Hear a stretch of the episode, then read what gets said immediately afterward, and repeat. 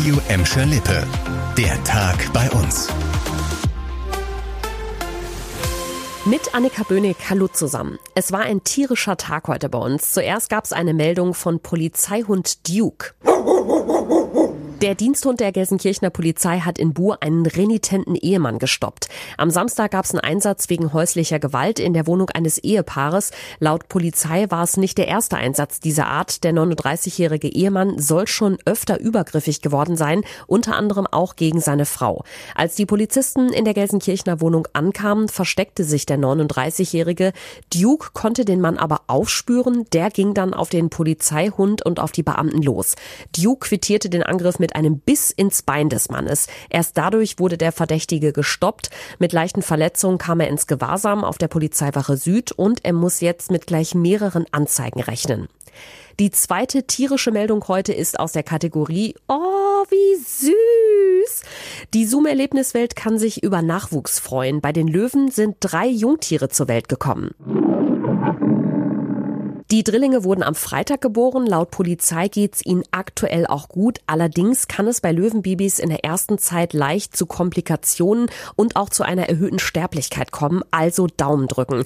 Die Geschlechter der Drillinge stehen noch nicht fest, weil sie noch nicht untersucht werden konnten. Auch die Besucher der ZOOM Erlebniswelt müssen sich noch ein bisschen gedulden. Vorerst werden die Löwenbabys hinter den Kulissen des Zoos betreut. Da wird dann geschaut, wie sie sich weiterentwickeln und wann sie das Gehege in der Erlebniswelt Afrika erkunden können. Auch das war natürlich großes Thema heute. Die Corona-Schnelltests kosten ab sofort auch in Gladbeck, Bottrop und Gelsenkirchen Geld. Wer sich impfen lassen könnte, es aber nicht will, muss für einen offiziellen Nachweis jetzt so zwischen 14 und 18 € zahlen. Svenja Malessa hat mehr zu dem Thema.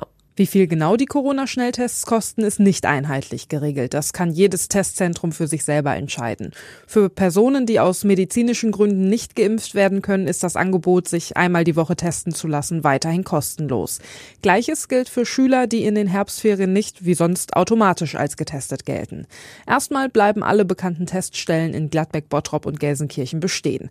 Da die Nachfrage aber wahrscheinlich sinken wird, könnte es sein, dass in den nächsten Wochen einige Anlaufstellen bei uns schließen. Eine Auflistung der Testzentren findet ihr auf den Internetseiten der Städte.